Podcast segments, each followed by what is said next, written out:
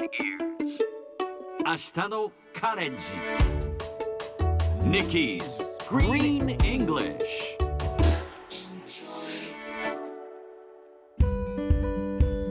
Hi everyone! ここからは地球環境に関する最新のトピックスからすぐに使える英語フレーズを学んでいく Nikki's Green English の時間です。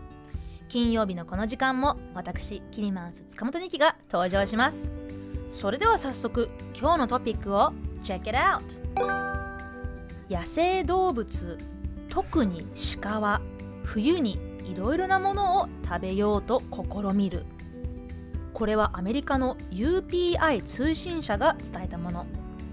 コロラド州のパインで鳥の餌やり機にすっぽりはまってしまった鹿が無事救助されました。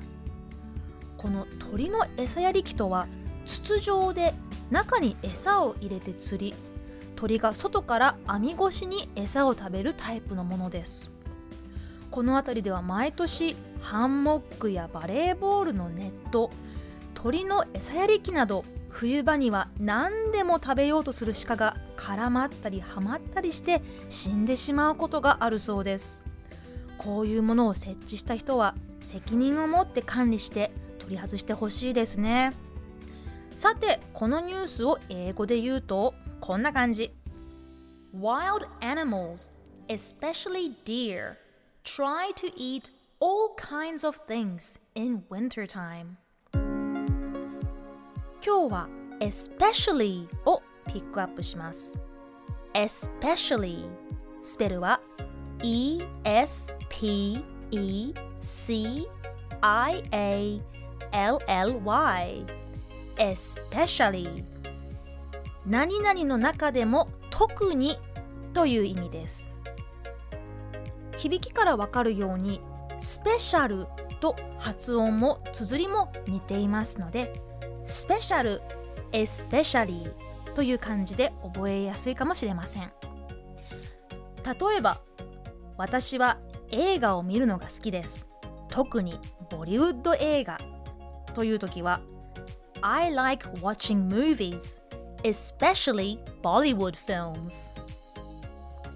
他にも日本の冬特に北海道はとても寒いです Winter in Japan especially in Hokkaido is very cold それではみんなで言ってみましょう Repeat after Nikki especially Yes, sounds perfect もう一度 especially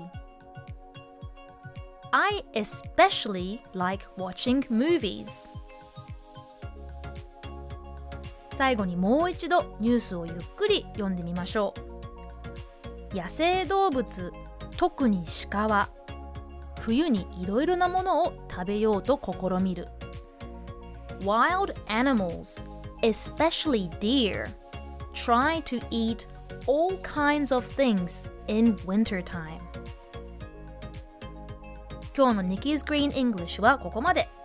しっかり復習したい方はポッドキャストでアーカイブしていますので通勤通学お仕事や家事の合間にチェックしてください。